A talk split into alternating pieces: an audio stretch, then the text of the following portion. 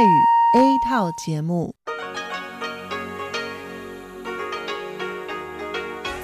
ที่นี่สถานีวิทยุเรดิโอไต้หวันอินเตอร์เนชันแนลก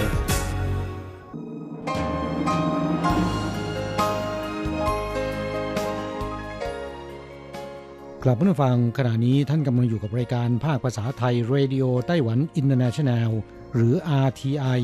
ออกกระจายเสียงจากกรุงไทเปไต้หวันสาธารณรัฐจีน เป็นประจำทุกวันนะครับ นอกจากรับฟังทางเครื่องรับวิทยุได้แล้ว ยังสามารถรับฟังรายการผ่านระบบออนไลน์ได้ที่ thai.rti.org.tw หรือที่ RTI Fanpage นะครับ ขอเชิญติดตามรับฟังรายการของเราได้ ตั้งแต่บัดนี้เป็นต้นไป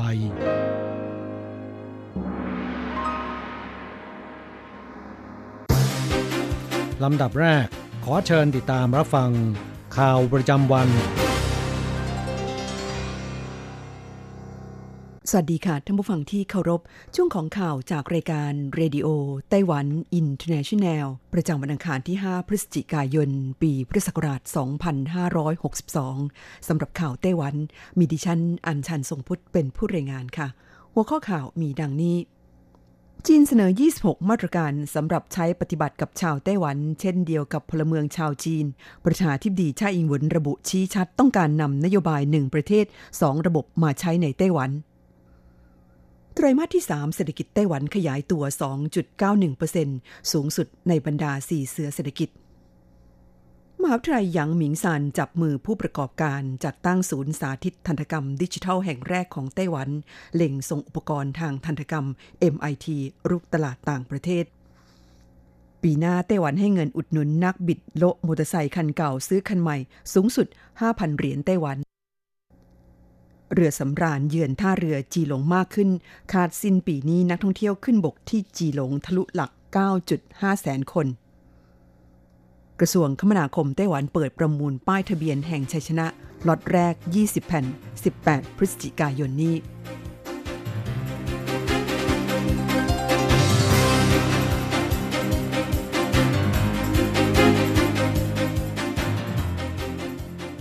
ต่อไปเป็นรายละเอียดของข่าวค่ะ อันดับแรกไปดูข่าวที่จีนเสนอ 26 มาตรการใช้ปฏิบัติกับชาวไต้หวัน เช่นเดียวกับพลเมืองจีน ประธานทิบดีชาอิงหวนระบุ ชี้ชัดว่าต้องการนำนโยบาย 1 ประเทศ 2 ระบบมาใช้ในไต้หวันกรณีที่สำนักงงานกิจการไต้หวันของจีนประกาศ 26 มาตรการสำหรับใช้ปฏิบัติกับไต้หวัน ประธานาธิบดีชาอิงหวินผู้นำไต้หวันสาธารณจีนแถลงในวันที่ 5 พฤศจิกายนศกนี้ว่า เป็นหนึ่งในแผนการของจีนที่ต้องการก้าวไปสู่ การใช้นโยบาย 1 ประเทศ 2 ระบบ ชี้ชัดว่าต้องการนำนโยบาย 1 ประเทศ 2 ระบบ มาใช้ในไต้หวันนั่นเอง ทั้งนี้สำนักงงานกิจการไต้หวันและคณะกรรมการการพัฒนาและปฏิรูปแห่งชาติของจีนประกาศมาตรการ เพื่อส่งเสริมการแลกเปลี่ยน และความร่วมมือด้านเศรษฐกิจ และวัฒนธรรมระหว่างช่องแคบไต้หวัน ซึ่งส่วนใหญ่เกี่ยวข้องกับการรับรองบริษัทเอกชนไต้หวัน จะได้รับการปฏิบัติเช่นเดียวกับบริษัทของจีนในเกือบทุกด้าน นอกจากนี้ยังมีมาตรการที่เกี่ยวกับการปฏิบัติกับชาวไต้หวัน เช่นเดียวกับพลเมืองจีน ซึ่งรวมถึงการให้การคุ้มครองและดูแลผลประโยชน์ในต่างประเทศด้วย เข้าต่อไปไตรมาสที่ 3 ของปีนี้เศรษฐกิจไต้หวันขยายตัว 2.91%สูงสุดในบรรดา 4 เสือเศรษฐกิจอานิสงจากสงครามการค้าจีนสหรัฐทำให้เงินทุนไหลกลับไต้หวันอย่างต่อเนื่อง นายเซินหลงจิน รัฐมนตรีว่าการกระทรวงเศรษฐการไต้หวันเผยว่า จนถึงสิ้นปีนี้คาดว่าจะมีเงินทุนไหลเข้าไต้หวันประมาณ 200,000ถึง210,000 ล้านเหรียญไต้หวัน ด้านสถิติการขยายตัวทางเศรษฐกิจประจำไตรมาสที่ 3 ของปีนี้พบว่าอยู่ในอัตรา 2.91%สูงที่สุดในบรรดา 4 เสือเศรษฐกิจ ขณะที่เกาหลีใต้ขยายตัว 2.0%สิงคโปร์อยู่ในอัตรา 0.1%และฮ่องกงติดลบ 2.9%สาเหตุเนื่องมาจากการประท้วงในฮ่องกงที่ยืดเยื้อนานกว่า 4 เดือนแล้วรัฐมนตรีเศรษฐการไต้หวันผู้นี้ยังเผยว่า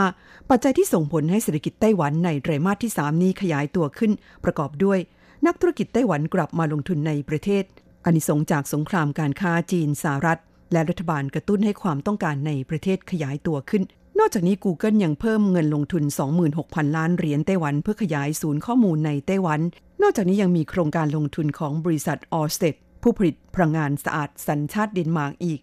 16,000 ล้านเหรียญไต้หวัน ซึ่งล้วนเป็นปัจจัยเสริม ให้เศรษฐกิจไต้หวันในไตรมาสที่ 3 ของปีนี้เติบโตขึ้น 2.91%สูงสุดในบรรดา 4 เสือเศรษฐกิจเข้าต่อไปมหาวิทยาลัยหยางหมิงซานจับมือผู้ประกอบการจัดตั้งศูนย์สาธิตทันตกรรม ดิจิทัลแห่งแรกของไต้หวันเล็งส่งอุปกรณ์ทางทันตกรรม MIT รุกตลาดต่างประเทศ มหาวิทยาลัยหยางหมิงซาน ร่วมมือกับผู้ประกอบการเครื่องมือแพทย์ และอุปกรณ์ทางทันตกรรมคุณภาพสูงของไต้หวัน จัดตั้งศูนย์สาธิตทันตกรรมดิจิทัลแห่งแรกของไต้หวัน ที่ใช้อุปกรณ์และเครื่องมือการแพทย์ที่ผลิตในไต้หวัน หรือ MIT ทุกชิ้น โดยได้เปิดตัวอย่างเป็นทางการเมื่อวันที่ 4 พฤศจิกายนที่ผ่านมา ตั้งเป้าเป็นศูนย์ต้นแบบการเรียนการสอนทางทันตกรรมดิจิทัลของไต้หวัน และหวังว่าจะช่วยอุปกรณ์ทางทันตกรรมของไต้หวัน เป็นที่รู้จักแพร่หลายในต่างประเทศ นายฉีหมิงหลุน อธิการบดีมหาวิทยาลัยหยางหมิงซาน เปิดเผยว่า ศูนย์สาธิตทันตกรรมดิจิทัล ได้ติดตั้งเครื่องมือแพทย์และอุปกรณ์ทางทันตกรรม ที่เป็นระบบดิจิทัลทั้งหมด ตลอดจนนำเทคโนโลยีไอทีและการพิมพ์สามมิติเข้ามาใช้ในการรักษารูปแบบใหม่ อาทิการทำรากฟันเทียม การทันกรรมเพื่อความสวยงาม และการฟอกสีฟันแบบเลเซอร์เป็นต้น นอกจากเป็นการยกระดับคุณภาพการรักษาทางทันตกรรมของไต้หวันแล้ว ยังเป็นการสร้างโอกาสทางการค้า ให้แก่ผู้ประกอบการเครื่องมือแพทย์ และอุปกรณ์ทางทันตกรรมดิจิทัลของไต้หวันอีกด้วยข้าวต่อไปปีหน้าไต้หวันให้เงินอุดหนุนนักบิดโลทิ้งมอเตอร์ไซค์เก่า ซื้อคันใหม่สูงสุด 5,000 เหรียญไต้หวันทบวงอนุรักษ์สิ่งแวดล้อมสภาบริหารไต้หวันสาธารณจีนประกาศว่า ตั้งแต่ปี 2563 เป็นต้นไป จะให้เงินอุดหนุนผู้ที่โละทิ้งรถมอเตอร์ไซค์4จังหวะรุ่นที่ 1-4 และซื้อรถคันใหม่ที่เป็นรถมอเตอร์ไซค์ไฟฟ้า หรือรถมอเตอร์ไซค์ที่ใช้น้ำมันเชื้อเพลิง รุ่นที่ 7 สูงสุด 5,000 เหรียญไต้หวันนายชัยเมืองอี้ผู้อำนวยการกองควบคุมคุณภาพอากาศและเสียงรบกวนทบวงอนุรักษ์สิ่งแวดล้อมเปิดเผยว่ารถมอเตอร์ไซค์คันเก่าที่ควรละทิ้งในตอนนี้มีประมาณ 3.2 ล้านคัน ในจำนวนนี้ประมาณ 70%เจ้าของอยังใช้งาน จากสถิติพบว่าปัจจุบันยังมีรถมอเตอร์ไซค์2จังหวะอีก 3 0 0แสนคันที่เจ้าของอยังใช้งาน คาดปีหน้าจะมีการลดทิ้งประมาณ 1 0 0 0 0แสนคัน และปีถัดไปอีก 1.5 แสนคัน ซึ่งต้องใช้งบประมาณเพื่อการนี้ประมาณ 450 ล้านเหรียญไต้หวันเข้าต่อไปเรือสำราญเยือนท่าเรือจีหลงมากขึ้นคาดสิ้นปีนี้นักท่องเที่ยวขึ้นบกที่จีหลงทะลุหลัก 9.5 แสนคน คุ้ฟังกาเมื่อสุดสัปดาห์ที่ผ่านมามีเรือสำราญขนาดใหญ่5ลำ แล่นเข้าเทียบท่าเรือจีหลง ดึงดูดประชาชนและสื่อมวลชนไต้หวันจำนวนมาก บริษัทการท่าเรือไต้หวันหรือ TIPC คาดการว่า จนถึงสิ้นปีนี้จะมีนักท่องเที่ยวขึ้นบกที่ท่าเรือจีหลงทะลุหลัก 9.5 แสนคนทำให้มีเม็ดเงินสะพัดกว่า 5,400 ล้านเหรียญไต้หวัน นับเป็นครั้งแรกของปีนี้ที่เรือสำราญขนาดใหญ่ขนนักท่องเที่ยวมาขึ้นบกที่ท่าเรือจีหลง พร้อมกันถึง 5 ลำ โดยเรือสำราญ 5 ลำดังกล่าวนี้ประกอบด้วย Costa Neo Romantica MS Westerdam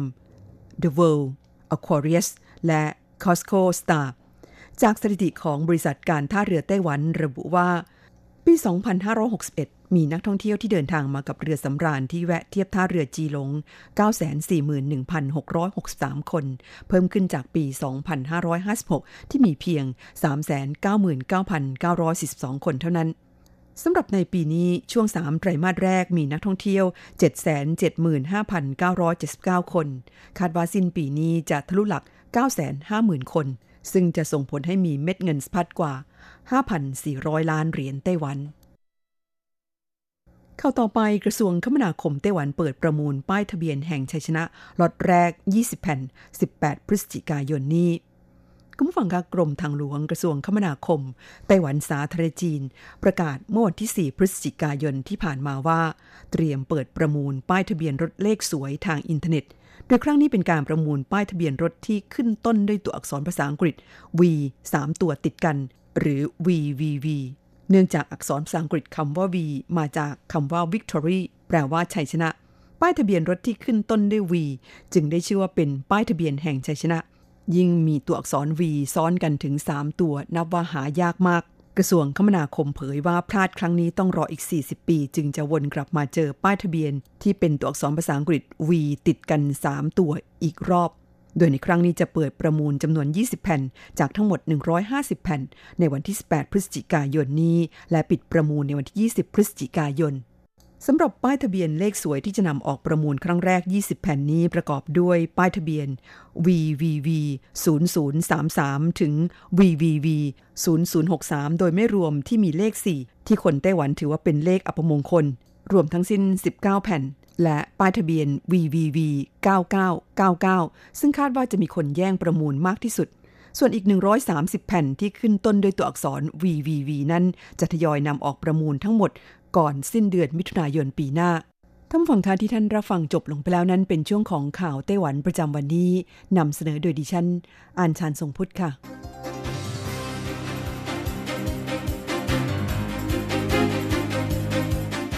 คุณผู้ฟังครับต่อไปเป็นข่าวต่างประเทศและข่าวประเทศไทย รายงานโดยผมแสงชัย กิตติภูมิวงศ์นายกรัฐมนตรีนเรนทราโมดีของอินเดียประกาศถอนตัวจาก RCEP สืบเนื่องจากแรงกดดันภายในประเทศของอินเดีย และประเทศอื่นๆ ไม่สามารถแก้ปัญหาที่อินเดียกังวล รวมทั้งเห็นว่าการไม่เข้าร่วมเป็นประโยชน์มากกว่า ที่ประชุมสุดยอดความตกลงหุ้นส่วนทางเศรษฐกิจระดับภูมิภาคครั้งที่ 3 หรือว่า RCEPได้แถลงการร่วม สรุปผลลัพธ์ของการเจรจาซึ่งเริ่มขึ้นตั้งแต่ปี 2556 ระบุว่า 15 ประเทศที่เข้าร่วม RCEP ประกอบด้วย 10 ประเทศอาเซียน และออสเตรเลีย จีน ญี่ปุ่น สาธารณรัฐเกาหลี นิวซีแลนด์ สรุปการเจรจาด้วยข้อความสำหรับ 20 ข้อบททั้งหมดแล้ว และประเด็นการเข้าถึงตลาดทั้งหมด โดยจะเริ่มมีการลงนามในปี 2563 พร้อมทั้งยอมรับกรณีอินเดียยังไม่เข้าร่วมอาเซบสมาชิกอาเซบทั้งหมดยังคงยืนยันจะทำงานร่วมกันเพื่อแก้ปัญหา ให้เป็นไปอย่างน่าพอใจ ข้อต่อไปนะครับสหรัฐแจ้งต่อสหประชาชาติอย่างเป็นทางการในวันที่ 5 ถอนตัวจากข้อตกลงภาวะโลกร้อน โดยที่สหรัฐถือเป็นประเทศเดียวในกลุ่มประเทศเศรษฐกิจขนาดใหญ่ของโลก ที่ถอนตัวจากข้อตกลงดังกล่าวทำให้ชาวสหรัฐบางส่วน กังวลว่าจะทำให้เสียชื่อเสียงในด้านการต่อต้าน ภาวะโลกร้อน และยากที่จะรื้อฟื้นแก้ไขในภายหลัง กระทรวงการต่างประเทศของสหรัฐได้แจ้งไปยังสหประชาชาติอย่างเป็นทางการ ถึงการถอนตัวจากข้อตกลงปารีส หรือข้อตกลงโลกร้อน ซึ่งประเทศต่างๆ ทั่วโลก 187 ประเทศ ลงนามรับรองในการประชุมรัฐภาคี กรอบอนุสัญญาสหประชาชาติ ว่าโดยการเปลี่ยนแปลง สภาพภูมิอากาศ สมัยที่ 21 หรือว่าขอบ 21 ที่กรุงปารีสในปี 2558 ก่อนหน้านี้ประธานาธิบดีโดนัลด์ทรัมป์ของสหรัฐได้ระบุว่า การถอนตัวจากข้อตกลงปารีสมีเหตุผล เนื่องจากข้อตกลงดังกล่าวไม่เป็นธรรมกับสหรัฐ ต่อไปนะครับสำนักงงานสถิติแห่งชาติของอินโดนีเซีย เปิดเผยตัวเลขผลิตภัณฑ์มวลรวมในประเทศหรือว่า GDP ไตรมาส 3 ของปีนี้ ขยายตัว 5.02%เทียบกับไตรมาสเดียวกันของปีก่อน ถือว่าต่ำที่สุดในรอบ 2 ปี ซึ่งคาดว่ารัฐบาลจะออกมาตรการเพื่อการกระตุ้นความต้องการในประเทศ แม้ภาวะเศรษฐกิจโลกจะชะลอตัว ต่อไปครับเป็นข่าวที่ประธานาธิบดีสีจิ้นผิงของจีนแผ่นดินใหญ่ เปิดเผยว่า รัฐบาลจีนให้ความไว้วางใจต่อนางแคลรี่ลัมผู้บริหารฮ่องกง ซึ่งก่อนหน้านี้มีข่าวว่าจีนแผ่นดินใหญ่เตรียมเปลี่ยนตัวผู้บริหารฮ่องกง เนื่องจากไม่สามารถจัดการปัญหาการประท้วงซึ่งยืดเยื้อตั้งแต่เดือนมิถุนายน ทั้งนี้ประธานาธิบดีสีจิ้นผิงของจีนแผ่นดินใหญ่ได้พบกับแคลรี่ลัมที่นครเซี่ยงไฮ้ ในวันที่ 4 พฤศจิกายน ต่อไปนะครับ เงินบาทของไทยแข็งค่าส่งผลให้การนำเข้าน้ำมันดิบในรอบ 9 เดือนแรก ลดลง 14.3%กรมธุรกิจพลังงานของไทยเปิดเผยว่า การใช้น้ำมันเชื้อเพลิงใน 9 เดือนแรกของปีนี้ เติบโต 1%แต่มูลค่าการนำเข้าน้ำมันดิบลดลง 14.3%ซึ่งมีมูลค่า 523,000 ล้านบาท เนื่องจาก ปัจจัยเงินบาทแข็งค่า อีกข่าวหนึ่งนะครับ กรมควบคุมโรคของไทยเตือนให้ประชาชนระมัดระวัง หากถูกมแมลง ยุงกัด หรือมีบาดแผล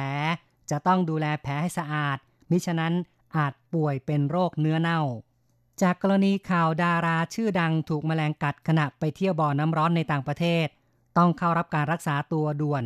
กรมควบคุมโรคจึงได้เตือนให้ข้อมูล โรคเนื้อเน่าเกิดจากเชื้อแบคทีเรียแทรกซ้อนในแผล มีการติดเชื้อในบริเวณผิวหนัง และชั้นไขมันใต้ผิวหนังอย่างรุนแรง โรคนี้พบบ่อยในช่วงฤดูฝน หากดูแลไม่ดีแผลจะลุกลาม เกิดการติดเชื้อซ้ำซ้อน ต่อไปเป็นรายงานอัตราแลกเงินอ้างอิงวันที่ 5 พฤศจิกายน โอนเงิน 10,000 บาท ใช้ 1290 เหรียญไต้หวัน แลกซื้อเงินสด 10,000 บาทใช้ 1640 เหรียญไต้หวัน และโอนเงิน 1 เหรียญสหรัฐใช้ 30.46 เหรียญไต้หวัน ข่าวจาก RTI ในวันนี้จบลงแล้วครับ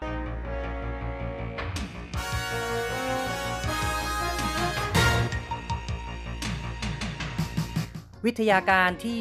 ก้าวหน้า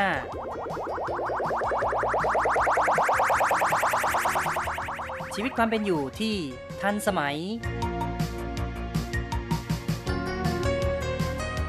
อะไรที่ใหม่ ๆ ล้ำยุค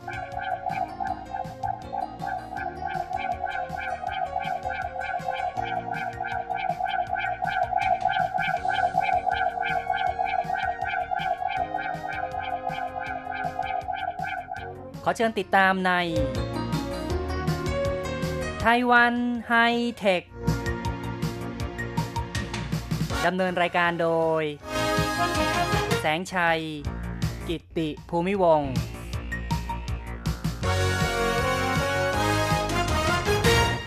คุณผู้ฟังที่รักครับพบกันอีกแล้วในไต้หวันไฮเทค ในครั้งนี้เราจะมาคุยกันอีกสักครั้งหนึ่งเกี่ยวกับเรื่องของปัญญาประดิษฐ์หรือว่า AI กันครับ ซึ่งไต้หวันก็กำลังมีการส่งเสริมทางด้านนี้เป็นอย่างมาก แล้วก็มีการนำมาประยุกต์ใช้งานประสบความสำเร็จในหลาย ๆ ด้าน หลาย ๆ โครงการนะครับ ซึ่งในช่วงปลายเดือนตุลาคมที่ผ่านมานั้น ศูนย์วิจัยความหลากหลายทางชีวภาพของสถาบันวิจัยแห่งชาติ หรือว่า Academia s i n e c a ของไต้หวัน ได้แถลงผล การวิจัยผีเสื้อราตรีนะครับ หรือว่าผีเสื้อกลางคืน ซึ่งมีการวิจัยผ่านมาเป็นเวลายาวนาน แล้วก็แถลงผลนะครับในวันที่ 24 ตุลาคม ซึ่งทางสถาบันวิจัยแห่งชาติก็บอกว่าในศตวรรษที่ 19 นั้นอัลเฟรดรัสเซลวอลเลซซึ่งเป็นนักวิชาการชาวอังกฤษได้พบว่า สีของสิ่งมีชีวิตที่มีความหลากหลายนั้น มีความสัมพันธ์กับระดับความสูงจากระดับน้ำทะเล แต่ก็ทิ้งไว้เป็นปริศนานะครับ ไม่สามารถที่จะทดลองทางด้านนี้ได้ เพราะว่า มีข้อจำกัดเกี่ยวกับการเก็บตัวอย่างหรือว่าการถ่ายภาพที่มีคุณภาพสูง แล้วก็มีความละเอียดเพียงพอ โดยสรุปก็คือว่าขาดภาพที่มีคุณภาพสูงมีความละเอียดสูงนะครับ แล้วก็ยังไม่สามารถเก็บตัวอย่างของสิ่งมีชีวิตได้เพียงพอ ก็เลยไม่ให้ไม่สามารถหาข้อสรุปได้ อย่างไรก็ตามนะครับ ในปี 2011 ถึง 2016 ที่ผ่านมานั้น ศูนย์เพาะเลี้ยงวิจัยสิ่งมีชีวิตเฉพาะด้านของ คณะกรรมการการเกษตรไต้หวัน ได้ระดมกำลังอาสาสมัครช่วยเหลือ ในการสะสมผีเสื้อราตรีของไต้หวันเกินกว่า 20,000 ชิ้นนะครับ มีการจัดทำเป็นแมลงสตาฟ แล้วก็ถ่ายภาพดิจิตอลที่มีคุณภาพสูง และประกอบกับนายเซินเซิงฟง รองนักวิจัยของศูนย์วิจัยความหลากหลายทางชีวภาพ ของสถาบันวิจัยแห่งชาติไต้หวัน ได้ร่วมมือกับนายเฉินเซิงเหวย นักวิจัยของสถาบันสารสนเทศ มีการนำเอา AI นะครับ ในการจำแนกผีเสื้อกลางคืน ตามระดับความสูงจากระดับน้ำทะเล ก็ถือว่าเป็นการประยุกต์ใช้งาน AI หรือว่าปัญญาประดิษฐ์ครับ โดยนายเฉินเซิงเว่ยก็บอกว่า ขอเพียงสอน AI หรือว่าฝึก AI ให้จำภาพของผีเสื้อกลางคืนนะครับว่าภาพของผีเสื้อกลางคืนแบบนี้อยู่ที่ระดับความสูงเท่าไร ซึ่งภาพที่มีความชัดเจนมาก ก็จะมีประสิทธิภาพในการวิเคราะห์มากขึ้น มีการใช้ AI Deep Learning นะครับ ซึ่ง AI ที่สามารถพัฒนาเรียนรู้ได้ตนเอง ในเชิงลึกนะครับ ก็ทำให้สามารถวิเคราะห์ข้อมูลที่มีอยู่เป็นจำนวนมาก เมื่อฝึก AI ถึงระดับที่เพียงพอแล้วนะครับ ต่อไปเนี่ย AI ก็สามารถวิเคราะห์ภาพที่เห็นได้ในทันที เมื่อนำภาพผีเสื้อกลางคืนให้ AI ดู AI ก็จะบอกระดับความสูงได้ หมายถึงว่าสามารถระบุความสูงถิ่นที่อยู่ของผีเสื้อนั้นๆนะครับ จากความพยายามหนึ่งปีที่ผ่านมา จึงสามารถสรุปยืนยันว่าผีเสื้อกลางคืน สีที่มีความหลากหลายเนี่ยมีความสัมพันธ์กับระดับความสูง ถ้าหากว่าสีของผีเสื้อมีความเข้มมาก แล้วก็มีสีที่หลากหลายมากผีเสื้อเหล่านี้ก็จะมีถิ่นที่อยู่ในระดับต่ำแต่ถ้าว่ามีความเข้มน้อย คือสีเจือจางนะครับ ก็จะมีถิ่นที่อยู่ในระดับที่สูง ทั้งนี้ทั้งนั้นเนี่ยหากใช้ตามมนุษย์ในการสังเกตในการจำแนกสีของผีเสื้อนั้น ไม่สามารถทำได้ เพราะว่าตาของมนุษย์ไม่สามารถที่จะมองได้ละเอียดถึงขนาดนั้น จึงต้องบอกว่าการใช้ปัญญาประดิษฐ์ หรือว่า AI นั้นก็สามารถเสริมข้อจำกัดของมนุษย์นะครับ สามารถที่จะทำงานวิจัยนี้ได้สำเร็จ และผลงานของวิทยานิพนธ์ชิ้นนี้เนี่ย ก็มีการตีพิมพ์ในวารสาร Nature Communication ในฉบับเดือนตุลาคม วันที่ 7 ตุลาคมที่ผ่านมาครับ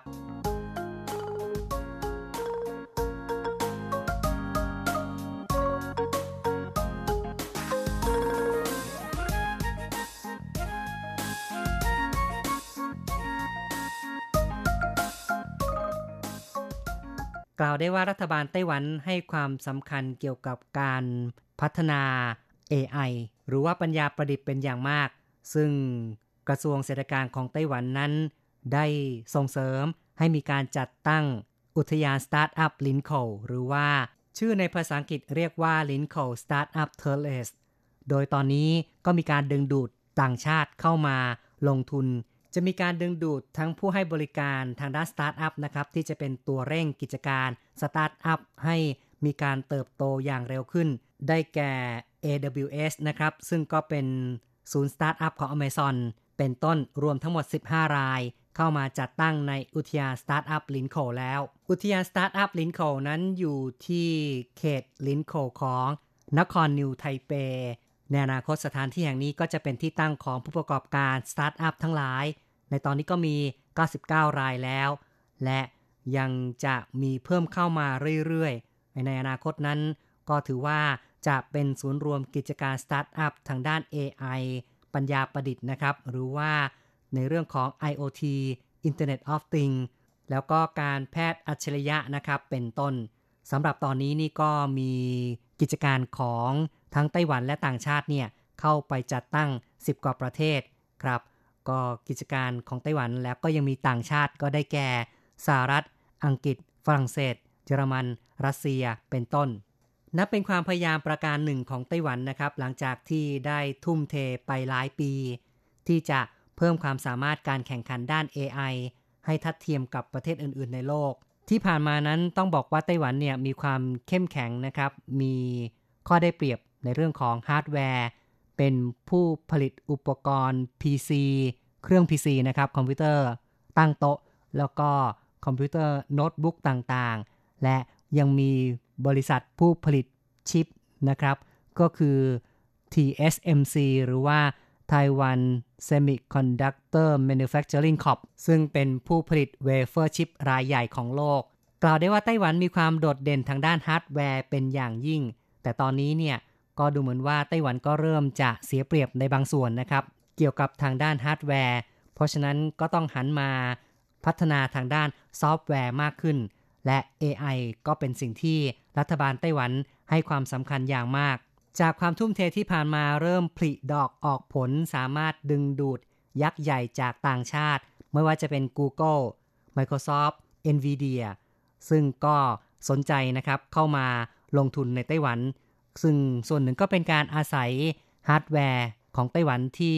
มีความเข้มแข็งอยู่แล้วนะครับ สามารถที่จะนำมาพัฒนาต่อยอดในเรื่องของปัญญาประดิษฐ์หรือว่า AI ได้ เมื่อเป็นดังนี้สิ่งที่รัฐบาลไต้หวันต้องกระทำก็คือต้องพยายามที่จะบ่มเพาะบุคลากรขึ้นมารองรับ นายกรัฐมนตรีซูเจินชางของไต้หวันนั้น ก็ได้ถแถลงในช่วงกลางปีที่ผ่านมา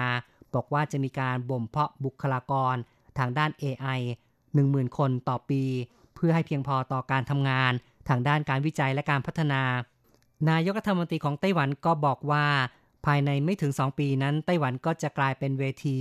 สำหรับนวัตกรรม AI ที่ทั่วโลกต้องจับตามอง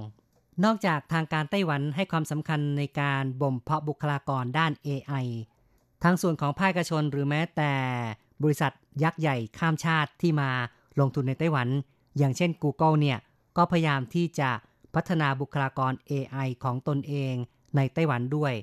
Google ได้ประกาศแผน Google ไต้หวันอัจฉริยะ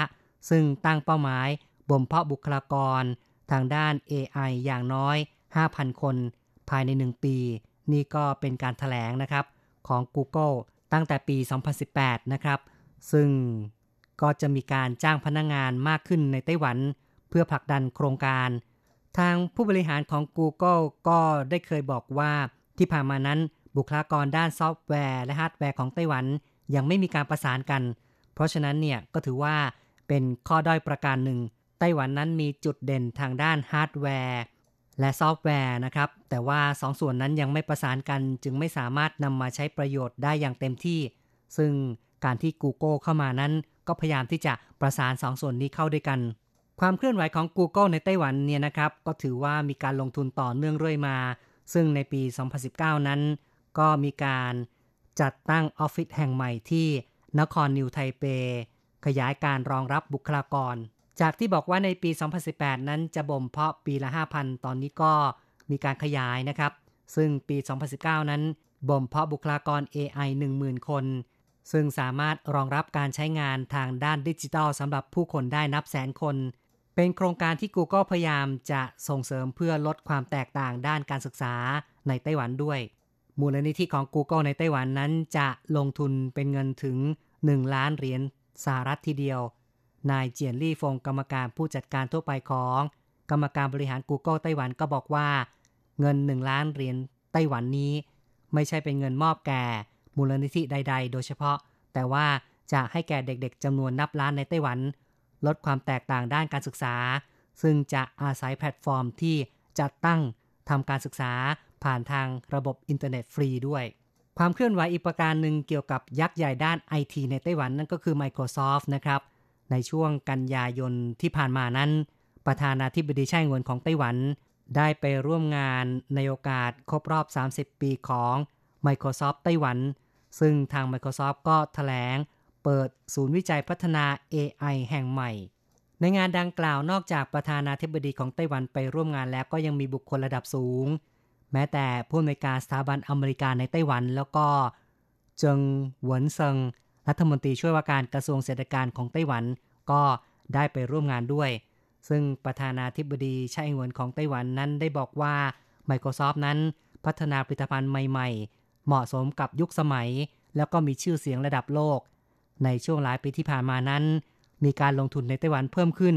ก็แสดงให้เห็นว่าการปรับปรุงสภาพแวดล้อม การลงทุนในไต้หวันนั้น มีแนวโน้มที่ดีขึ้นแล้วก็เป็นที่ยอมรับของนานาชาติ ในด้านเทคโนโลยี AI นั้น แต่เดิมเนี่ยก็ดูเหมือนว่าเป็นสิ่งที่ประชาชนทั่วไปเอื้อมไม่ถึง แต่ตอนนี้เนี่ยสิ่งนี้ได้เป็นเรื่องที่ล้อมรวมเข้าสู่ชีวิตประจำวัน เป็นผู้ช่วยด้านสุขภาพ เป็นผู้วิเคราะห์ด้านการค้า หรือแม้แต่เป็นครูสอนเด็ก ก็เป็นสิ่งที่ประธานาธิบดีไต้หวันนั้น ได้บอกว่า AI กำลังจะเป็นเรื่องธรรมดา ที่บุคคลทั่วไปก็จะได้พบเห็นเป็นประจำในแต่ละวัน ส่วนเจิงหวนเซิงนะครับ รัฐมนตรีช่วยว่าการกระทรวงเศรษฐกิจของไต้หวันได้บอกว่า Microsoft นั้นก็เหมือนกับเป็นจิตวิญญาณที่อยู่คู่กับไต้หวัน แม้ว่าปัจจุบันนั้น AI ยังไม่แพร่หลาย แต่ว่าในอนาคตโครงการต่างๆ ก็จะมีโอกาสได้ใช้เทคโนโลยี AI หากมีแพลตฟอร์มที่เป็นมิตรต่อการใช้งาน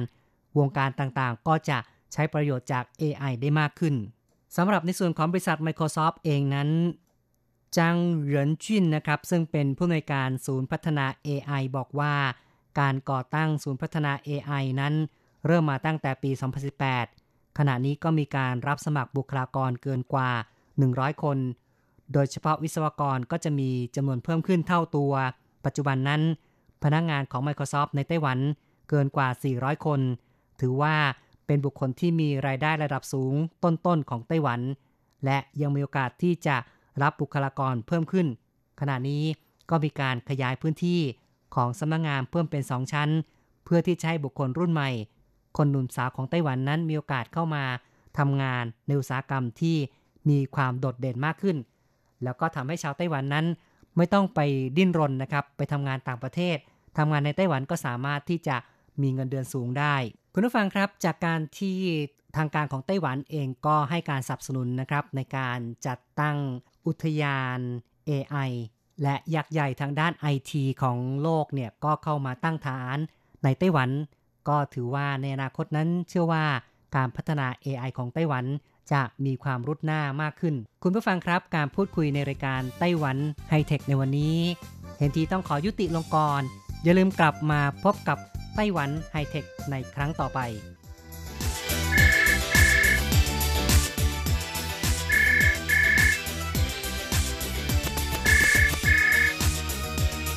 ที่นี่มีเรื่องราวมากมาย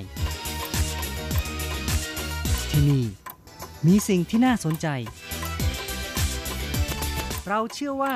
ที่นี่มีสิ่งที่คุณอยากรู้ อยากเห็น อยากสัมผัส ที่นี่ ไต้หวัน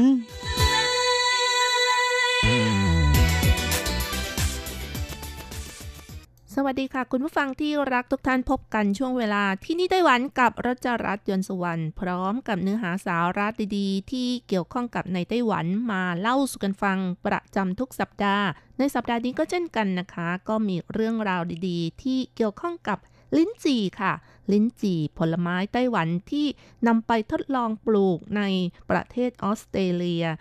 มาเล่าสู่กันฟังค่ะ ลิ้นจี่ก็เป็นผลไม้หน้าร้อนของไต้หวันที่มีรสชาติอร่อย เนื้อหวานกรอบเมล็ดเล็ก เป็นที่ชื่นชอบของผู้บริโภคทั้งในไต้หวันเองและต่างประเทศอีกด้วยนะคะ แล้วก็มีการพัฒนาวิจัยและปลูกกันหลายพันมาก แต่ละพันล้วนอร่อยกันทั้งนั้น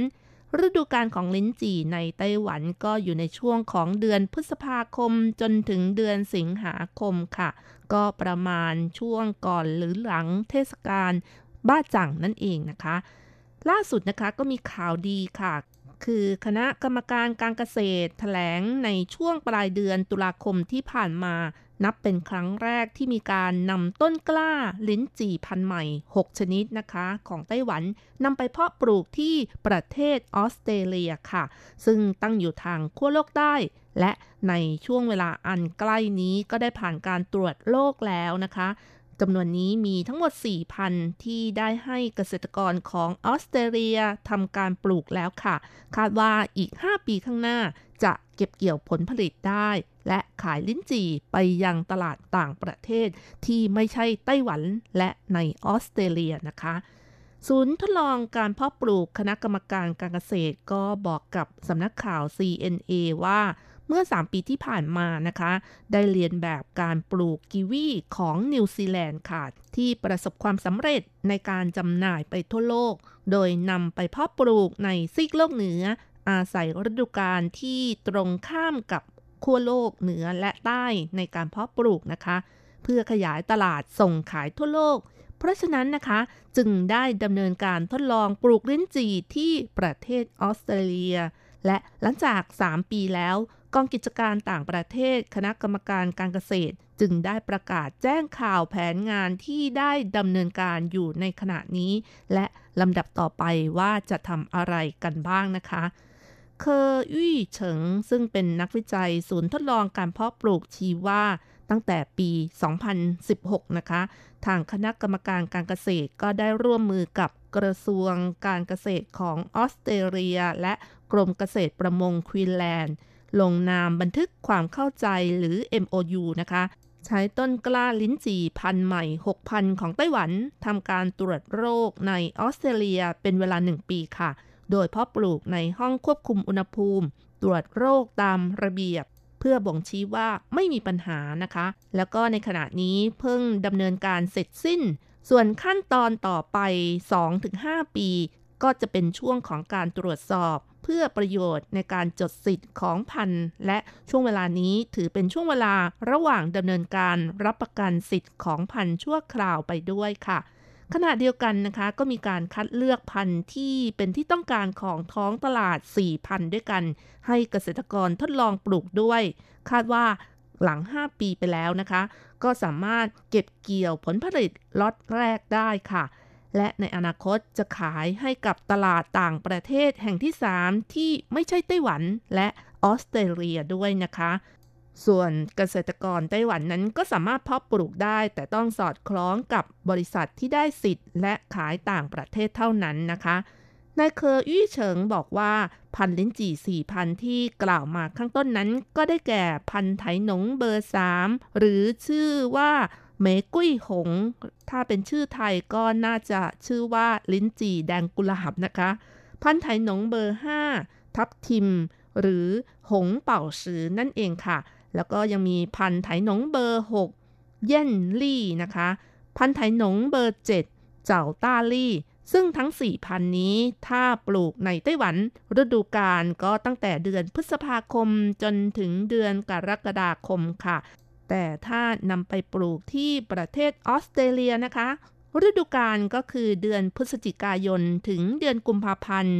หรือว่าเดือนมีนาคมของปีถัดไป ซึ่งก็เป็นช่วงของฤดูหนาวของไต้หวันนั่นเองนะคะ ซึ่งการทำเช่นนี้นะคะ ก็คาดว่าสามารถมีผลผลิตขายต่างประเทศได้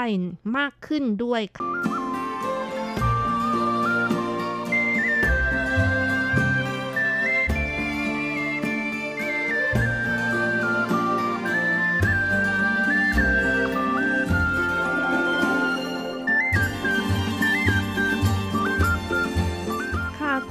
คุณฟังคะ อย่างที่บอกแล้วนะคะว่ามีการนำไปทดลองปลูกที่ประเทศออสเตรเลียมีทั้งหมด 6,000 ด้วยกัน แต่ในช่วงนี้นะคะ ให้เกษตรกรของคนออสเตรเลีย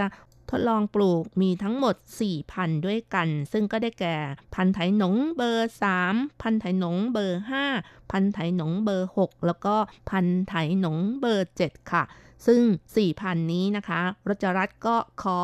ขยายความ เกี่ยวกับความโดดเด่นของลิ้นจี่ทั้ง4,000นี้นะคะ เริ่มกันที่พันแรกเลยค่ะ พันไถหนงเบอร์ 3 หรือลิ้นจี่พันกุหลาบเมกุ้ยหง ลี่จือนะคะ ปัจจุบันปลูกในแถบภาคกลางเมืองจังหว้าเป็นส่วนใหญ่ค่ะ ลิ้นจี่พันนี้นะคะ แนะนำว่าควรรับประทานในช่วงที่กำลังสดๆจะอร่อยที่สุดค่ะ เพราะว่าเก็บ หลายวันน้ำในลิ้นจี่จะระเหยไป แล้วจะทำให้เปลือกของลิ้นจี่สีออกจะดำนะคะทำให้รสชาติเปลี่ยนไป วิธีการรับประทานช่วงที่กำลังสด ก็ให้แช่น้ำเกลือสัก 1 นาทีนะคะ แล้วห่อด้วยกระดาษถุงพลาสติก เก็บไว้ในตู้เย็นช่องธรรมดาค่ะ สามารถเก็บรักษาความสดได้ประมาณ 1 สัปดาห์นะคะ หรือว่าจะปลอกเปลือก แล้วก็ใส่ถุงซิปแช่ช่องแข็ง เวลาที่จะรับประทานก็เอาออกมาวางสักพักหนึ่ง แล้วก็รับประทาน ซึ่งก็คล้ายๆกับรับประทานไอศครีมลิ้นจี่ที่อร่อยไปอีกแบบนะคะ แหม อันนี้บรรยายความอร่อยมานาน แต่ว่าตามท้องตลาดก็ต้องบอกว่าไม่ค่อยพบเห็นกันมากนะคะ เพราะว่าเป็นพันธุ์ที่พัฒนาใหม่วิจัยใหม่ แล้วก็ราคาแพงอีกด้วยค่ะ แพงกว่าอี้เหอเป่าและเฮยเย่นะคะ มีปริมาณน้อยเป็นลิ้นจี่ราคาสูง แม้แต่รจรัตก็ไม่เคยได้รับประทานและเห็นในท้องตลาดทั่วไป ส่วนใหญ่จะสั่งซื้อทางออนไลน์ส่งไปถึงบ้านนะคะ กล่องหนึ่งเขาบอกว่า 5ช่างประมาณ 3 กิโลกรัม ราคาประมาณ 1,100 เหรียญไต้หวันค่ะ เหมาะต่อการส่งขายยุโรปและอเมริกานะคะ ลิ้นจี่พันแดงกุหลาบ หรือเมกุ้ยหงนะคะ ใช้เวลาในการพัฒนาวิจัยนานถึง 21 ปี จึงประสบความสำเร็จ ว้าว สุดยอดจริง ๆ เลยนะคะ ใช้เวลานานมาก นอกจากจะเป็นลิ้นจี่ที่ออกผลช้ากว่าพันธุ์อื่น ๆ แล้ว เวลาที่นำมารับประทานนะคะ ก็ง่ายค่ะ เพราะว่าจะเห็นเส้นยาวที่เปลือกลิ้นจี่ ที่เหมือนกับแบ่งครึ่ง ยาวเป็นเส้นเหมือนซิปนะคะ เมื่อแกะเปลือกตามเส้นก็จะลอกเปลือกออกได้ง่ายค่ะ ถือเป็นลักษณะพิเศษของพันธุ์นี้ จึงมีชื่อเรียกอีกชื่อหนึ่งว่า ลิ้นจี่ซิป ลาเลียน ลี่จือ ลาเลียนก็คือซิปนะคะ ที่เรารูดใส่กางเกงรูดซิปนั่นเองนะคะ ลาเลียนค่ะ ส่วนลี่จือก็คือลิ้นจี่ลิ้นจี่ซิปนั่นเองนะคะ หรือถ้าจะเรียกเป็นทางการก็คือลิ้นจี่พันไถหนงเบอร์สามเมกุ้ยหงลี่จือนั่นเองค่ะ ลิ้นจี่ชนิดนี้นะคะ สามารถแช่เย็นนาน 3-4 สัปดาห์ค่ะ รสชาติและสีสันก็ยังคงสดใสและอร่อย ถือเป็นข้อดีของพันนี้ค่ะ ส่วนพันธุ์ที่สองของลิ้นจี่ที่นำไปทดลองปลูกในออสเตรเลียก็คือ พันธุ์ไถหนงเบอร์ 5 หรือลิ้นจี่ทับทิม หงเป่าซือลี่จือค่ะ เป็นพันธุ์ลิ้นจี่รสชาติอร่อยไม่แพ้เช่นกัน ผลแดงสดเมล็ดเล็ก ผลผลิตสูง ปลูกง่ายเก็บรักษาไว้ได้นาน ซึ่งเป็นข้อดีนะคะ เป็นพันธุ์ใหม่ที่ศูนย์ทดลองเกษตรสาขาเมืองเจียอี้ ได้ใช้เวลาในการทดลองวิจัยนานถึง 20 ปี โอ้โห นานจริง ๆ นะคะ สามารถปลูกได้ในช่วงเวลาที่ต่างจากพันธุ์อื่นค่ะทำให้ผู้บริโภคสามารถเลือกซื้อและเพิ่มผลผลิตให้กับเกษตรกรได้ด้วย พื้นที่เหมาะในการปลูกคือบริเวณภาคกลางของไต้หวัน ราคาที่ขายกันในไต้หวันประมาณช่างหนึ่ง6ขีดนะคะ หรือว่า 600 กรัม 60ถึง90 เหรียญไต้หวันค่ะ ก็ถือว่าไม่ถูกเช่นกันนะคะส่วนพันธุ์ที่ 3 ของลิ้นจี่ที่นำไปทดลองปลูกในออสเตรเลียก็คือพันธุ์เยลลี่ หรือไถหนงเบอร์ 6 ซึ่งเยี่ยนก็คือสดใส ส่วนลี่ก็คือลี่จือ ก็คือลิ้นจี่นั่นเองนะคะ ปัจจุบันในไต้หวันก็มีการเพาะปลูกกันแล้ว มีเกษตรกรที่เมืองผิงตง เพาะปลูกนานถึง 7 ปีแล้วค่ะ สามารถปรับปรุงพันธุ์ที่เดิมทีมีข้อเสียเปรียบก็คือ มีรสเปรี้ยวได้แล้วนะคะ ฤดูกาลจะออกผลผลิตเร็วกว่าลิ้นจี่พันธุ์อี้เหอเปาประมาณ 2 เดือนนะคะ ถือเป็นข้อได้เปรียบเมื่อกัดกินคำแรกนะคะ รู้สึกเปรี้ยวเล็กน้อย แต่ถ้ากัด คำต่อไปก็จะมีรสรสหวานตามมา อันนี้ก็ต้องบอกว่าทั้งเปรี้ยวทั้งหวานแต่เปรี้ยวไม่มากนะคะ เนื่องจากในปีนี้อากาศอบอุ่นในช่วงหน้าหนาวนะคะ ก็ทำให้ผลผลิตของลิ้นจี่อี้เหอเป่าไม่ปกติ และผลผลิตลดลงมาก มีไม่ถึง 30%เพราะว่าลิ้นจี่พันธุ์อี้เหอเปาจะออกดอกในอุณหภูมิประมาณ 16 องศาเซลเซียสนะคะ แต่ว่าลิ้นจี่พันเยลลี่ไม่ได้รับผลกระทบ ในเรื่องนี้ค่ะ สามารถออกดอกได้ในอุณหภูมิประมาณ 22 องศาเซลเซียส ปัจจุบันลิ้นจี่พันเยนลี่ที่ปลูกในไต้หวันนะคะ ขายกันช่างหนึ่ง6ขีดหรือ 600 กรัม ราคา 150 เหรียญไต้หวัน ว้าว อย่างนี้ก็ไม่ถูกนะคะ ฤดูกาลของลิ้นจี่เยนลี่จะเร็วกว่าพันอี้เหอเปา 2 เดือน ก็ทำให้คนไต้หวันมีตัวเลือกที่จะได้รับประทานลิ้นจี่มากขึ้นค่ะ ส่วนลิ้นจี่พันธุ์ที่ 4 ที่นำไปทดลองปลูกในออสเตรเลียก็คือ พันธุ์ไถหนงเบอร์เจ็ดหรือเจ้าต้าลี่ ซึ่งคำว่าเจ้าก็แปลว่าเช้า อย่างเช่น เจ้าอัน อรุณสวัสดิ์ส่วนคำว่า ต้าก็คือใหญ่ค่ะ ส่วนคำว่าลี่ก็คือ ลี่จือ ลิ้นจี่นั่นเอง เพราะฉะนั้นเจ้าต้าลี่ก็คือ ลิ้นจี่ที่ออกผลผลิตเร็วผลโต จึงเป็นที่มาของลิ้นจี่ชนิดนี้นะคะ แต่ถ้าเรียกเป็นทางการก็คือ ลิ้นจี่พันไถหนงเบอร์เจ็ดนั่นเองค่ะ เนื่องจากว่ายังมีปริมาณน้อยอยู่นะคะ ลิ้นจี่นี้ทดลองวิจัยพัฒนานานถึง 29 ปี ว้าว อย่างนี้สุดยอดเลยนะคะ เป็นลิ้นจี่พันธุ์ใหม่ค่ะ กว่าจะพัฒนานำมาปลูกได้ซึ่งให้ผลผลิตประมาณ 1 เดือนครึ่งนะคะ ลผลิตออกมาก่อนทำให้ผู้บริโภคได้รับประทานลิ้นจี่พันนี้ก่อน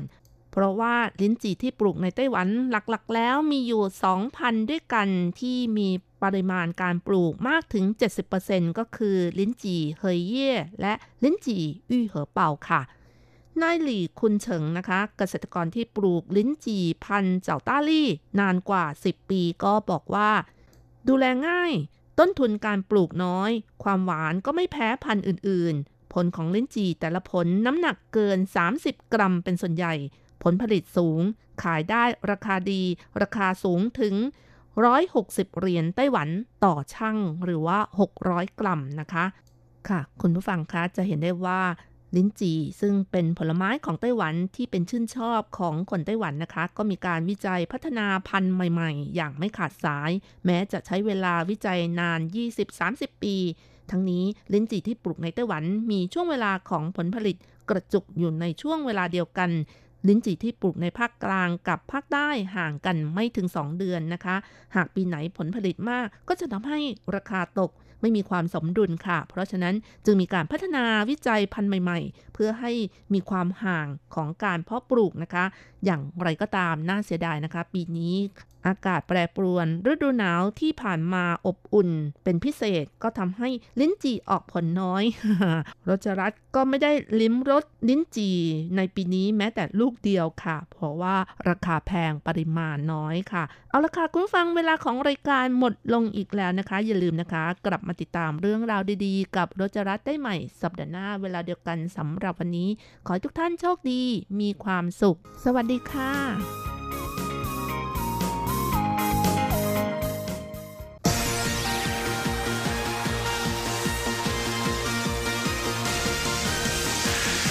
เรื่องที่เป็นข่าว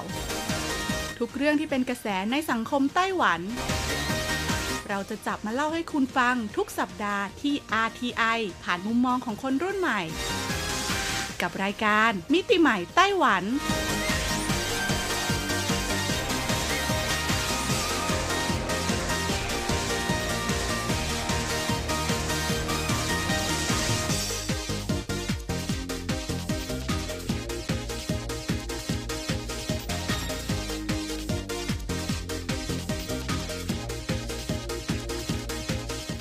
ดีค่ะ คุณผู้ฟัง RTI ที่เคารพทุกท่านขอต้อนรับเข้าสู่รายการมิติใหม่ไต้หวันค่ะ รายการที่จะนำเสนอเรื่องราวดีๆ ที่เกิดขึ้นในไต้หวันนะคะดำเนินรายการโดยดิฉันดีเจยุ้ยมณพรชัยวุฒิค่ะ สำหรับเรื่องราวของเราในสัปดาห์นี้ค่ะ บอกเลยว่าเอาใจในช่วงเข้าสู่ฤดูหนาวของไต้หวันแบบนี้กันดีกว่านะคะ เผื่อใครที่อาศัยอยู่ในไต้หวัน หรือว่ากำลังคิดจะเดินทางมาเที่ยวไต้หวัน ไม่รู้ว่าในช่วงฤดูหนาวแบบนี้คนไต้หวันเขาไปเที่ยวที่ไหนกัน วันนี้ค่ะยุ้ยมีเรื่องราวดีๆ ที่เกี่ยวข้องกับการท่องเที่ยวเชิงเกษตรค่ะ หรือเรียกง่าย ๆ ว่าเป็นการท่องเที่ยวที่คุณเนี่ยจะได้สัมผัสกับธรรมชาติ และสิ่งแวดล้อมอย่างเต็มที่เลยทีเดียวนะคะ ซึ่งต้องบอกเลยว่าการท่องเที่ยวแบบนี้เนี่ยจริง ๆ แล้วได้รับความนิยมมากในไต้หวันค่ะ โดยเฉพาะเขตพื้นที่ภาคกลางและก็ภาคใต้นะคะ ซึ่งมีทั้งพื้นที่เป็นภูเขา พื้นที่ติดทะเลนะคะ หรือว่าจะเป็นพื้นที่ราบรุ่มก็ตามค่ะทำให้บริเวณเหล่านี้ค่ะ จะมีในส่วนของฟาร์มเกษตรต่างๆ เกิดขึ้นมากมายเลยทีเดียวนะคะ ซึ่งก็มีทั้งของภาคเอกชน แล้วก็ภาครัฐร่วมกับภาคเอกชน หรือว่าจะเป็นในส่วนของประชาชนค่ะ เป็นสังคมเป็นหมู่บ้านนะคะ เป็นภาคประชาชนนี่แหละร่วมกันก่อสร้างขึ้นมาเองซึ่งฟาร์มเกษตรเหล่านี้นะคะ ก็จะรวบรวมเอาเรื่องราวที่เกี่ยวข้องกับการทำเกษตรในท้องถิ่น วิถีชีวิตความเป็นอยู่ในรูปแบบของการทำเกษตรกรรมปศุสัตว์รวมไปถึงการทำประมงในแต่ละท้องถิ่นมารวมไว้ที่นี่ค่ะ ให้นักท่องเที่ยวนะคะ หรือว่าน้องๆนักเรียนนักศึกษาเนี่ยได้มีโอกาสเข้าไปสัมผัสถึงวิถีชีวิตจริง ๆ ประสบการณ์จริง ๆ ภายในฟาร์มแห่งนี้ และเพื่ออำนวยความสะดวกกับนักท่องเที่ยวมากขึ้นค่ะ เพราะว่าหลายฟาร์มเนี่ยก็อยู่ไกลมากๆ ไม่สามารถเดินทางไปกลับภายในวันเดียวได้นะคะ หรือว่าหากเดินทางไปกลับได้เนี่ยก็อาจจะรู้สึกเหนื่อยหน่อย ดังนั้นฟาร์มเหล่านี้ก็จะมีในเรื่องราวของที่พักอาศัยค่ะ มีร้านอาหาร มีกิจกรรมสันทนาการต่างๆนะคะ รวมถึงมีการแสดงโชว์พิเศษพิเศษ ให้กับนักท่องเที่ยวทุกคนที่เดินทางไปเยือนได้รับชมกันด้วยค่ะ และวันนี้ค่ะยุ้ยก็จะมีเรื่องราวที่เกี่ยวข้องกับ 10 อันดับค่ะ คุณผู้ฟังในเมื่อฟาร์มเกษตรเยอะมากแต่เราจะไปเที่ยวที่ไหนนั้นนะคะ ก็คงต้องยากนิดนึงค่ะ ในการหาข้อมูลต่างๆ แต่ว่าตอนนี้ค่ะบอกเลยว่าไม่ต้องไปหาที่ไหนไกล ฟังรายการของเราตอนนี้เลยค่ะ เพราะว่ามิติใหม่ไต้หวันสัปดาห์นี้ เราจะมาพูดถึง 10 อันดับฟาร์มเกษตร ยอดนิยมในไต้หวันค่ะ ซึ่งแน่นอนว่าการที่เขาติดอยู่หนึ่งใน 10 อันดับนี้นะคะ ไม่ใช่เพียงเพราะแค่ความสวยงามความสนุกสนานเท่านั้น แต่เขายังมีในส่วนของการให้บริการด้านต่างๆ ที่ดีอีกด้วยอ่าจะเป็นอย่างไรบ้างพร้อมแล้วไปฟังกันเลยค่ะ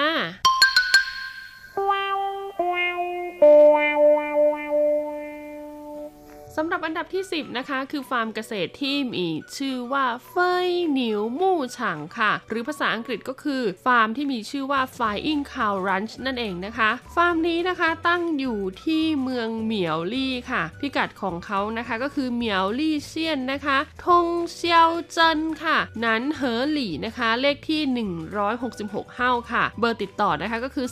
037 782 999 3 ตัวนะคะคุณผู้ฟังหรือว่าจะเข้าไปดูนะคะที่ Facebook ของเขาก็ได้นะคะ ก็ search เลยว่า Flying Cow Ranch นั่นเองค่ะ ต้องบอกเลยว่าฟาร์มนี้นะคะ เป็นฟาร์มปศุสัตว์ที่เกี่ยวข้องกับโคค่ะ คุณผู้ฟังเป็นโคเนื้อโคนมนะคะ ที่เรียกได้ว่าใหญ่ติดอันดับ 1 อันดับ 2 ของไต้หวันเลยทีเดียวค่ะ ต้องบอกเลยว่าฟาร์มแห่งนี้นะคะ เป็นสถานที่ถ่ายทำซีรีส์มาแล้วหลายเรื่องมากๆค่ะ เพราะว่าบรรยากาศเนี่ยสวยงาม แล้วก็อยู่ไม่ไกลจากตัวเมืองหลวงอย่างกรุงไทเปมากนักนะคะ นอกจากความสวยวยงามของธรรมชาติแล้วค่ะ ภายในฟาร์มแห่งนี้นะคะ ยังมีพื้นที่เลี้ยงสัตว์แบบเปิดค่ะที่เรานะคะ สามารถเข้าไปสัมผัสกับสัตว์น่ารักน่ารักต่างๆ ได้ค่ะ ดังนั้นเหมาะมากๆเลยนะคะ ที่จะพาครอบครัวเนี่ยมาเที่ยวนะคะในช่วงสุดสัปดาห์หรือว่าในช่วงวันหยุดยาวเทศกาลต่างๆโดยเฉพาะอากาศหนาวๆแบบนี้ค่ะ เพราะว่าเด็กๆนะคะน้องๆหนูๆเนี่ยจะได้สัมผัสประสบการณ์การให้นมวัว การรีดนมวัว การทำขนมค่ะ โดยมีนมวัวนะคะ เป็นวัตถุดิบหลักค่ะ นอกจากนี้นะคะยังมีกิจกรรมสำหรับครอบครัวอีกมากมายเลย แล้วก็มีโซนสำหรับเด็กเล็กด้วยนะคะ ซึ่งเขาก็จะตกแต่งให้เป็นรูปแบบของน้องวัวนั่นเองค่ะ แล้วก็ที่สำคัญค่ะเขาบอกว่าหากมาที่ฟาร์มแห่งนี้นะคะ อย่าพลาดเลยค่ะ กับ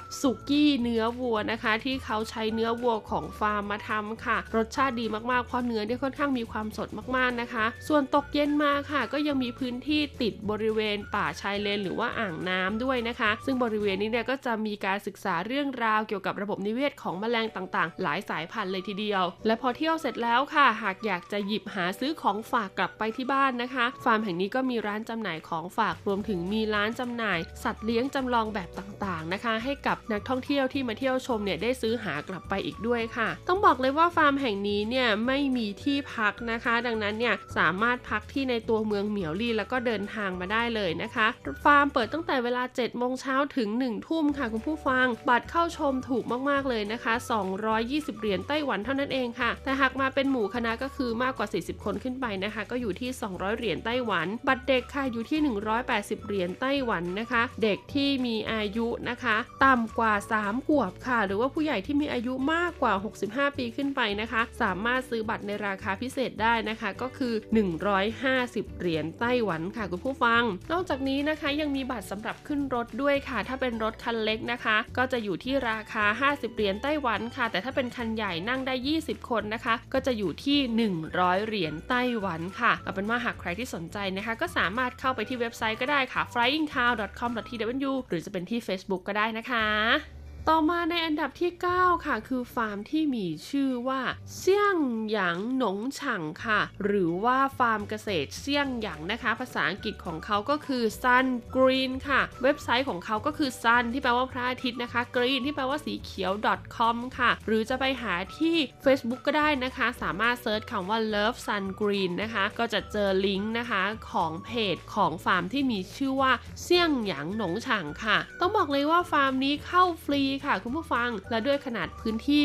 1,800 เฮกตาร์ค่ะ เขาก็เลยได้ชื่อว่าเป็นฟาร์มเกษตรที่มีขนาดใหญ่ที่สุดในเขตภาคเหนือของไต้หวันเลยทีเดียวนะคะ แล้วก็ไฮไลท์ค่ะของฟาร์มแห่งนี้ค่ะ ก็คือพืชพันธุ์ธรรมชาติต่างๆ ที่สวยงามมากๆ โดยเฉพาะดอกทานตะวันค่ะ หรือภาษาจีนก็คือ向日葵นั่นเองนะคะ ต้องบอกเลยว่าดอกทานตะวันเนี่ยถือว่าเป็นธีมหลักเป็นไฮไลท์ของฟาร์มแห่งนี้เลยนะคะ จะเปิดให้ทุกท่านได้เข้าชมในช่วงระหว่างเดือนพฤษภาคมถึงเดือนตุลาคมค่ะ ฟาร์มแห่งนี้เข้าชมฟรีนะคะ แต่ว่าภายในฟาร์มเนี่ยหากคุณจะทำกิจกรรมต่างๆเนี่ยก็จะมีการเสียค่าใช้จ่ายบริเวณหน้าฟาร์มอีกนิดหน่อยนะคะ ในแต่ละกิจกรรมต่างๆ และก็มีร้านอาหารมีห้องจัดเลี้ยงนะคะ ซึ่งร้านอาหารเนี่ยมีทั้งแบบไต้หวัน แล้วก็ในสไตล์ของฝรั่งค่ะ แล้วก็ห้องจัดเลี้ยงที่สามารถรองรับแขกในการจัดเลี้ยงแบบว่างานแต่งงานหรือว่ากิจกรรมส่งเสริมการเรียนการสอนของน้องๆนักเรียนนักศึกษานะคะ เขาก็สามารถจัดได้ค่ะ นอกจากนี้ค่ะ หากหมดฤดูการดอกทานตะวันไปแล้วค่ะ ในช่วงอื่นๆนะคะเขาก็ยังมีดอกไม้อีก 2 ดอกด้วยกันค่ะ ที่จะเติบโตแล้วก็สวยงามมากๆนะคะ โดยเฉพาะในช่วงฤดูใบไม้ผลิค่ะ คือระหว่างเดือนมกราคมถึงเมษายนนะคะ ดอกแรกก็คือดอกลาเวนเดอร์สีม่วงค่ะนะเรียกได้ว่าคุณไม่ต้องเดินทางไปถึงญี่ปุ่นแล้วค่ะ ไปที่ฟาร์มนี้อยู่ที่เถาหยวนเท่านั้นเองนะคะ ก็สามารถที่จะไปชมความสวยงามของดอกลาเวนเดอร์ได้ และนอกจากดอกลาเวนเดอร์แล้วนะคะ ก็ยังมีดอกลิ้นมังกรด้วยค่ะ ซึ่งดอกลิ้นมังกรที่ปลูกอยู่ในฟาร์มนี้มีถึง 7 สีด้วยกันนะคะ แล้วเขาก็ปลูกเรียกได้ว่าเรียงสลับกันไปอย่างสวยงามเลยทีเดียวค่ะ ก็สามารถเข้าไปถ่ายรูปชมบรรยากาศความสวยงามของธรรมชาติได้นะคะ หรือว่าจะไปรับประทานอาหารไปทำกิจกรรมต่างๆ ภายในฟาร์มแห่งนี้ก็ได้ด้วยเช่นเดียวกันค่ะ เข้าฟรีนะคะ แต่ว่าถ้าจะรับประทานอาหารหรือว่าทำกิจกรรมต่างๆ เนี่ย ก็ต้องมีการลงทะเบียนหรือว่ายื่นสมัครไปก่อนนะคะ นอกจากนี้ทางฟาร์มเนี่ยยังมีสินค้าของที่ระลึกทั้งเป็นของกินของใช้จำหน่ายด้วยนะ พิกัดของฟาร์มนะคะก็อยู่ที่นครเถาหยวนค่ะ คุณผู้ฟังในเขตนะคะกวนอินทรีค่ะตำบลหลันผูหลี่ค่ะ แล้วก็หมู่ที่ 11 นะคะ สืออีหลิงเลขที่อู่ซือเออเฮาค่ะ บ้านเลขที่ 52 นะคะ แล้วก็เวลาเปิดค่ะตั้งแต่ 9 โมงเช้าถึง 6 โมงเย็นคุณผู้ฟัง ฟาร์มเนี่ยจะหยุดทุกวันจันทร์นะคะ ดังนั้นวันจันทร์เนี่ยอย่าไปเด็ดขาดนะ ไปฟาร์มไม่เปิดโทษเขาไม่ได้นะ ต่อมาในอันดับที่ 8 ค่ะ คือฟาร์มที่มีชื่อว่าโจมาหลายหนงฉ่างค่ะ หรือภาษาอังกฤษก็คือโจมาลายฟาร์มนั่นเองนะคะ ฟาร์มแห่งนี้ค่ะตั้งอยู่ที่นครไถหนานค่ะ คุณผู้ฟังเอกลักษณ์ของฟาร์มแห่งนี้ก็คือม้าที่เป็นสายรุ้งค่ะ เขามีการทำนะคะเป็นรูปปั้นม้านะคะ ที่เป็นสายรุ้งตั้งเด่นเป็นสง่าตัวใหญ่มากอยู่ท่ามกลางทุ่งหญ้าสีเขียวค่ะ ฟาร์มแห่งนี้ต้องบอกเลยว่าติดกับพื้นที่ป่านะคะ ดังนั้นหากใครที่ที่ต้องการเสพบรรยากาศความสวยงามของพื้นที่ป่าแล้วก็ไปเดินในฟาร์มแห่งนี้รับรองว่าเหมือนคุณเนี่ยได้อาบความสดชื่นจากพื้นป่าอย่างแท้จริงเลยทีเดียวนะคะ ฟาร์มแห่งนี้ก็เข้าฟรีเช่นเดียวกันค่ะ ภายในฟาร์มเนี่ยก็มีกิจกรรมต่างๆ ให้ร่วมสนุกมากมายเลยนะคะ แล้วก็จะต้องเสียค่าบัตรเข้าร่วมกิจกรรมต่างๆ บริเวณด้านหน้ากิจกรรมนั้นๆ ด้วยนะคะ นอกจากนี้ยังมีเครื่องเล่นนะคะ ที่เขาจำลองบรรยากาศของสวนสนุกขนาดเล็กค่ะมาไว้ให้กับน้องๆ หนูๆนะคะ ไปสามารถเล่นกันได้ด้วยนะคะ มีในส่วนของสวนสัตว์ค่ะ เป็นสวนสัตว์เปิดขนาดเ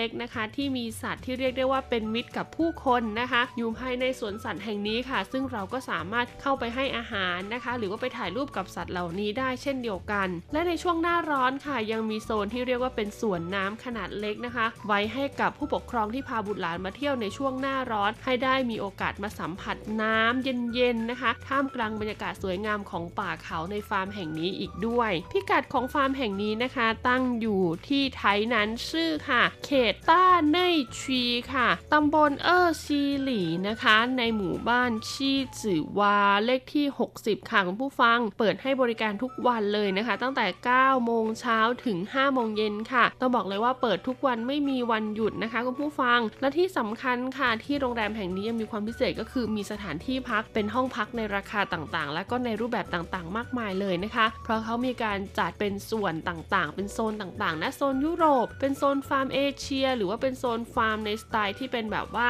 อ่าชนเผ่าพื้นเมืองอย่างนี้นะคะ ซึ่งห้องพักแต่ละโซนเนี่ยก็จะแตกต่างกันไป แล้วก็ยังมีพื้นที่สำหรับใครที่ต้องการตั้ง camping อ่านะก็สามารถสมัครเข้าไปได้ด้วยนะคะ แล้วก็ยังมีกิจกรรมต่างๆ มากมายเลยทีเดียวค่ะ ที่จะทำให้คุณเนี่ยได้สัมผัสธรรมชาติจากการท่องเที่ยวภายในฟาร์มแห่งนี้ ซึ่งการจัดโปรโมชั่นท่องเที่ยวนะคะ ควบกับแพ็กเกจห้องพักต่างๆ รวมถึงนะคะวิธีการเดินทางต่างๆนะคะ ก็จะอยู่บนหน้าเว็บไซต์ของเขา สามารถคลิกเข้าไปดูได้เลยนะคะ ที่ www.farm นะคะ f a r m com t w ค่ะ ต่อมาในอันดับที่ 7 ค่ะ คือฟาร์มเกษตรที่มีชื่อว่าเทียนคงจื้อเฉิงซิวเสียนหนงฉางค่ะ ภาษาอังกฤษก็คือ Sky City Airport Coffee เลยชั่วฟาร์มค่ะ คุณผู้ฟัง ฟาร์มแห่งนี้ตั้งอยู่ที่นครเกาสงนะคะ แน่นอนว่าได้ยินคำว่า Airport อยู่ใกล้กับสนามบินค่ะ ที่นครเกาสงซึ่งเป็นสนามบินเล็กนะคะ ชื่อว่านะคะเขตเซียว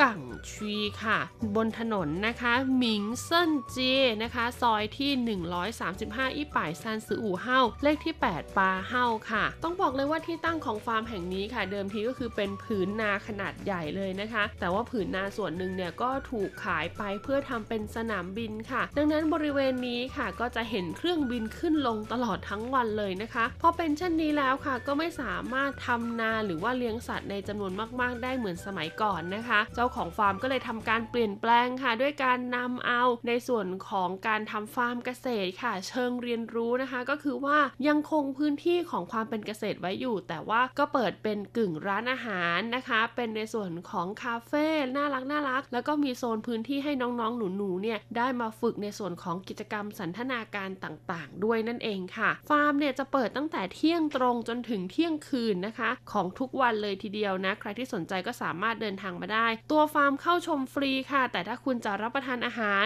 หรือว่าว่าเข้าร่วมกิจกรรมต่างๆ ในบางโซนเนี่ยก็จะต้องมีการจ่ายเงินนะคะ ในส่วนของค่าเข้าร่วมกิจกรรมต่างๆ ให้กับเจ้าหน้าที่ที่อยู่ภายในฟาร์มแห่งนี้ด้วยค่ะเอาเป็นว่าใครที่สนใจนะคะ ก็สามารถ search เข้าไปดูข้อมูลนะคะ บน Facebook ก็ได้หรือบนเว็บไซต์ก็ได้นะคะที่ ks-skycity.com.tw ค่ะ สำหรับวันนี้นะคะต้องบอกเลยว่าเวลาของรายการเราหมดลงแล้วคุณผู้ฟัง แต่ว่าเรายังเหลืออีกถึง 6 ฟาร์มด้วยกันนะคะ เอาไว้ 6 ฟาร์มเราจะมาต่อกันในสัปดาห์หน้าเนาะบอกเลยว่าฟาร์มที่เหลืออีก 6 ฟาร์มนี้ก็ทั้งสวยงาม แล้วก็มีเรื่องราวดีๆนะคะ ที่เกิดขึ้นภายในฟาร์มรอให้ทุกท่านไปท่องเที่ยวและไปสัมผัสกันยังไงก็มาติดตามฟังกันต่อในสัปดาห์หน้านะคะสำหรับวันนี้ลาไปก่อนสวัสดีค่ะคยคิดไแต่ทำไม่ได้ดังใจ หวังนั้นไว้ ไม่นานในใจคงจะรัก